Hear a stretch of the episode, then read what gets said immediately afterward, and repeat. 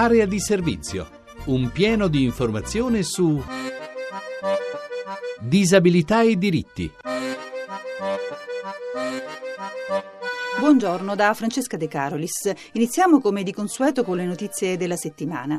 La FISC e la FANDA, le due organizzazioni più rappresentative delle persone con disabilità, hanno incontrato il Ministro del Lavoro e delle Politiche Sociali Elsa Fornero. Temi affrontati, l'ISA e le risorse per i servizi, l'occupazione, l'indennità di accompagnamento. Di fatto decade la discussione sul disegno di legge delega di riforma fiscale e assistenziale che era stato presentato a luglio da Tremonti e che avrebbe comportato pesanti ricadute per servizi e prestazioni.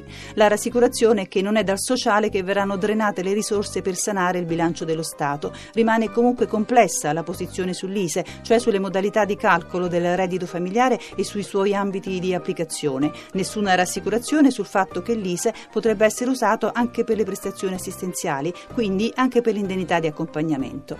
Ed è di ieri la notizia di un'intesa con le regioni. 25 milioni del Fondo Nazionale della Famiglia destinati alle regioni dovranno essere impiegate per gli asili nido e per l'assistenza domiciliare degli anziani. Lo ha dichiarato il ministro Andrea Riccardi, che ha ricordato che bambini, anziani e disabili sono le categorie più esposte agli effetti della crisi economica. Ma intanto cresce la protesta partita da Facebook per l'iniziativa di Marina Cometto, presidente dell'associazione che porta il nome della figlia, Claudia Bottigelli, che ha una grave disabilità. Decine e decine di famiglie stanno inviando al Quirinale le loro tessere elettorali per protesta per gli ultimi interventi attuati o anche solo proposti nei confronti della disabilità, come la proposta di imporre ticket, per esempio su ossigeno, ausili diabetici. Si tratta di salvavita, si spiega, e la vita non si può salvaguardare a seconda del reddito, non in un paese civile.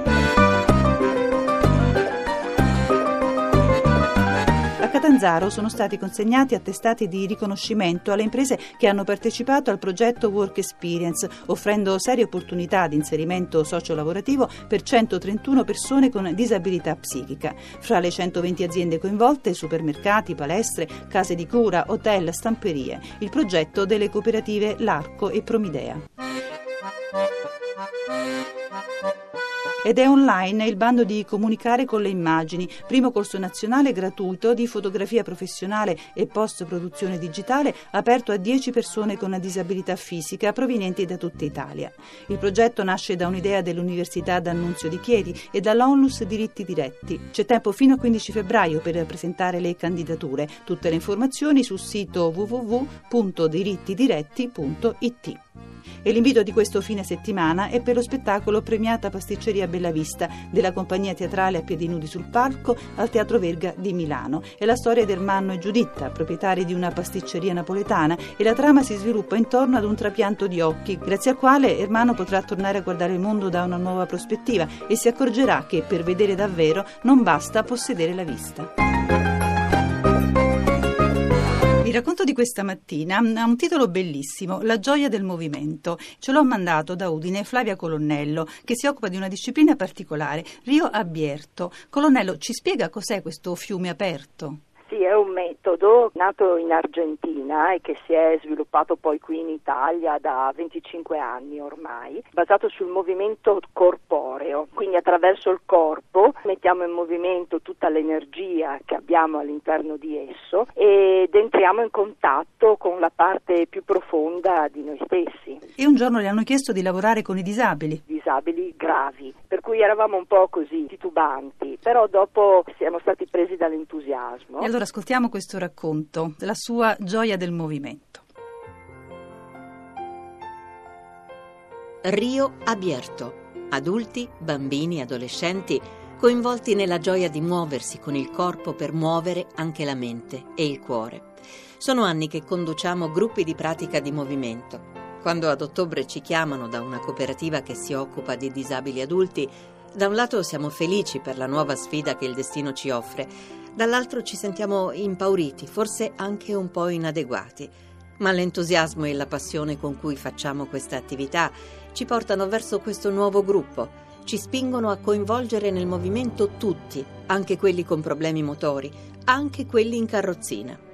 E così ogni venerdì mattina ci aspetta l'abbraccio stretto stretto di Luciano, che nello stringersi a noi ripete i nostri nomi quasi fossero poesie i sorrisi di Silvia, Maria e Anna che ci attendono alla finestra con i loro sguardi bambini e sognatori. L'entusiasmo di Marcello, Claudio e Marco che copiano i nostri movimenti con gaiezza e semplicità. L'incedere incerto di Massimiliano e Grazia che, con la testa abbassata, ci prendono la mano per iniziare. Il broncio di Federico che si stempera pian piano quando la musica lo prende ed inizia a danzare. Le carezze di Valentina che nella carrozzina si sforza di muovere quel poco che può così come Brian, che dopo uno sguardo spaurito ci riconosce e si infervora tutto. La risata sdentata di Stefano, che segue pigramente con il suo deambulatore le movenze proposte. I sonori gridolini di Julian, che perennemente in ritardo si inserisce felice nel cerchio, lo rompe.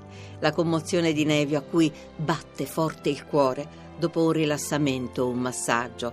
I no di Milena, che se ne stava sempre fuori la porta e ora con calma, come ripete tenacemente con le mani e le occhiate, accenna a qualche rapida intrusione.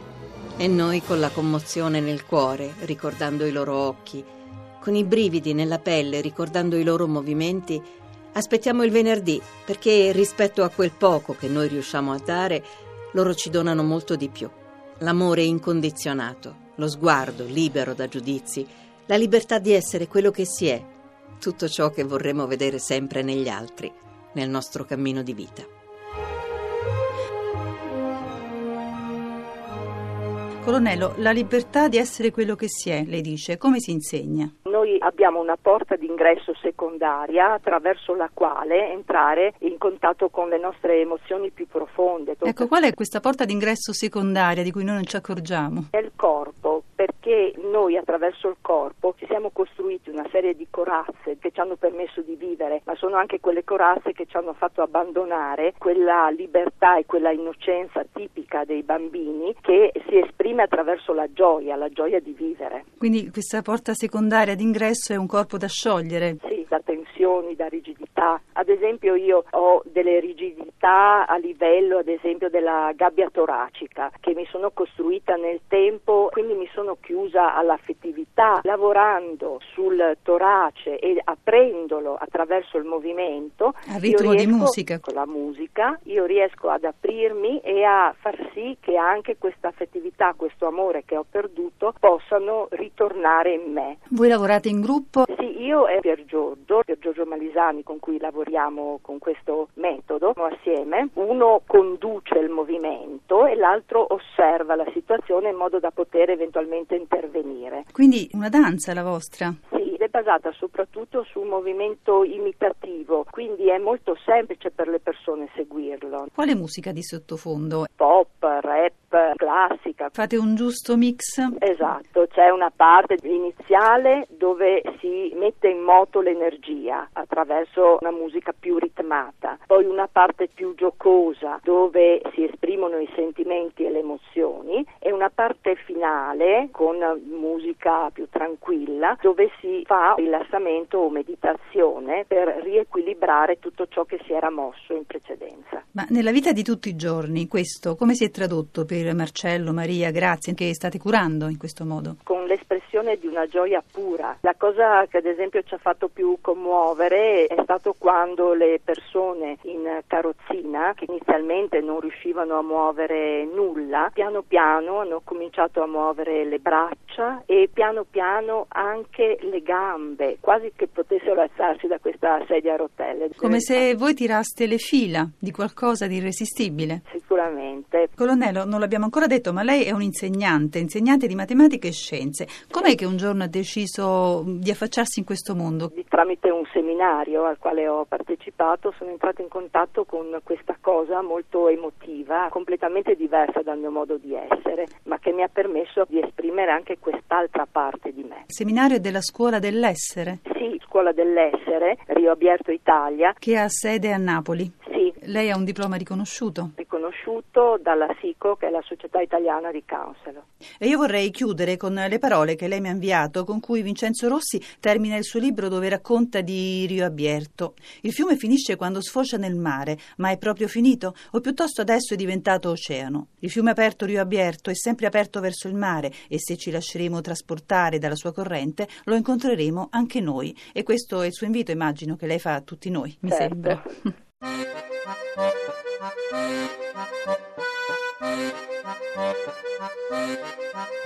E per oggi è tutto e voi continuate a mandarci i vostri racconti, 20-25 righe, per parlare di disabilità.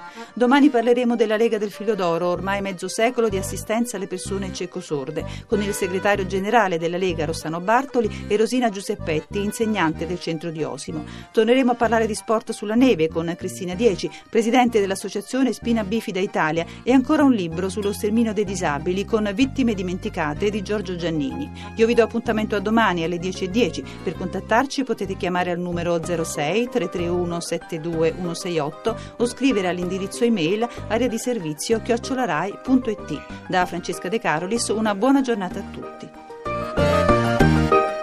Avete ascoltato Area di servizio, disabilità e diritti, un programma di Francesca De Carolis a cura di Maria Teresa Lamberti, regia di Alex Messina.